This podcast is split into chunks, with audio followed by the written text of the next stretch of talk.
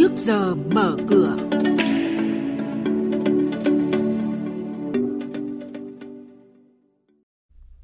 Thưa quý vị, thưa các bạn, Nghi Sơn Thanh Hóa đang thu hút nhà đầu tư Hàn Quốc. Khánh Hòa đầu tư xây dựng hạ tầng đô thị văn minh và tiên tiến. Phiên chứng khoán tuần trước, cổ phiếu của công ty cổ phần sữa Việt Nam tỏa sáng. Đây là những thông tin chính sẽ có trong chuyên mục trước giờ mở cửa hôm nay. Và sau đây thì biên tập viên Xuân Lan và Hà Nho sẽ thông tin chi tiết. Nghi Sơn đã và đang trở thành điểm sáng thu hút đầu tư nước ngoài tại Thanh Hóa. Hiện các doanh nghiệp Hàn Quốc quan tâm và đến tìm hiểu hoạt động cũng như năng lực trung chuyển của hệ thống cảng Nghi Sơn. Theo ông Nguyễn Văn Thi, Phó Chủ tịch Thường trực Ủy ban nhân dân tỉnh Thanh Hóa, khu vực cảng biển Nghi Sơn rộng 741 ha được quy hoạch thành 60 bến.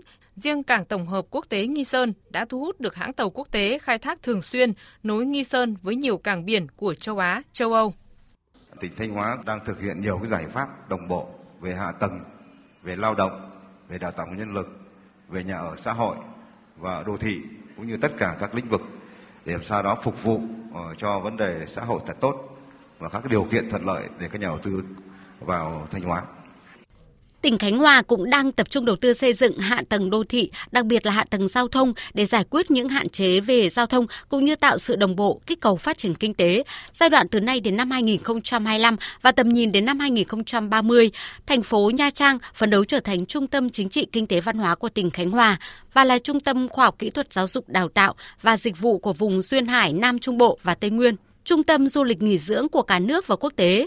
Ông Nguyễn Tấn Tuân, Chủ tịch Ủy ban nhân dân tỉnh Khánh Hòa khẳng định.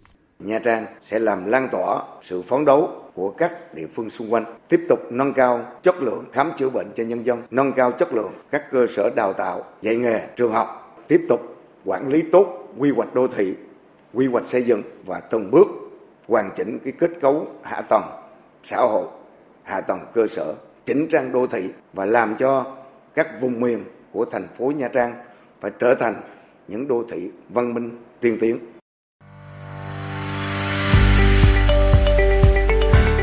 Quý vị và các bạn đang nghe chuyên mục Trước giờ mở cửa. Thông tin kinh tế vĩ mô, diễn biến thị trường chứng khoán, hoạt động doanh nghiệp niêm yết. Trao đổi nhận định của các chuyên gia với góc nhìn chuyên sâu, cơ hội đầu tư trên thị trường chứng khoán được cập nhật nhanh trong Trước giờ mở cửa. Thưa quý vị và các bạn, thị trường chứng khoán tuần trước khép lại tháng 3 với một phiên tăng nhẹ của VN Index sau nhiều rung lắc. Cái tên mà không nhiều nhà đầu tư nghĩ đến là cổ phiếu VNM của công ty cổ phần sữa Việt Nam Vinamilk trên sàn Thành phố Hồ Chí Minh lại bất ngờ tỏa sáng rực rỡ và gần như gồng gánh chỉ số tăng điểm. Cổ phiếu VNM ghi nhận tăng hơn 6% lên mức 80.900 đồng một cổ phiếu. Nhà đầu tư nước ngoài đã mua dòng 3 phiên liên tiếp với tổng giá trị lên đến gần 290 tỷ đồng. Điều mà hiếm khi xảy ra trong suốt nhiều tháng qua. Kết thúc phiên giao dịch cuối tuần trước, VN Index tăng lên 1.516,44 điểm, HNX Index tăng lên 454,1 điểm, Upcom Index tăng lên 117,19 điểm. Và đây cũng là điểm số khởi động trong phiên giao dịch mở cửa sáng nay. Xin chuyển sang hoạt động của các doanh nghiệp niêm yết.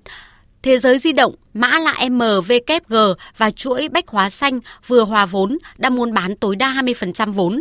Bách Hóa Xanh dự kiến tạm ngưng mở mới để củng cố nền tảng vận hành, chuẩn bị cho mở rộng từ năm 2023. Đóng cửa phiên giao dịch cuối tuần trước thì cổ phiếu MVKG tăng 1.400 đồng lên 145.800 đồng một cổ phiếu. Ông Doãn Trí Thiên, con ruột cũng là trợ lý của ông Doãn Tới, Tổng Giám đốc Công ty Cổ phần Nam Việt Navico, mã ANV, đăng ký bán 3 triệu cổ phiếu nhằm thực hiện mục đích cá nhân. Giao dịch được thực hiện từ ngày 7 tháng 4 đến ngày 6 tháng 5 theo phương thức khớp lệnh hoặc thỏa thuận. Đóng cửa phiên ngày 31 tháng 3, cổ phiếu ANV đứng tại mức giá 43.750 đồng một cổ phiếu. Tạm tính theo mức giá này, ông Thiên có thể thu về hơn 131 tỷ đồng từ việc bán số cổ phiếu này. Công ty cổ phần gang thép Thái Nguyên Tisco mã chứng khoán là TIS đặt kế hoạch lãi trước thuế năm nay giảm 42%, không trả cổ tức của năm ngoái. Về kế hoạch sản xuất, công ty dự kiến sản xuất gang lò cao đạt 225.000 tấn, sản xuất phôi thép đạt 415.000 tấn, sản xuất thép cán và tiêu thụ thép cán đạt 835.000 tấn. Trên thị trường chứng khoán thì đóng cửa phiên giao dịch ngày 31 tháng 3, cổ phiếu TIS giảm 2,46% xuống còn 11.900 đồng một cổ phiếu.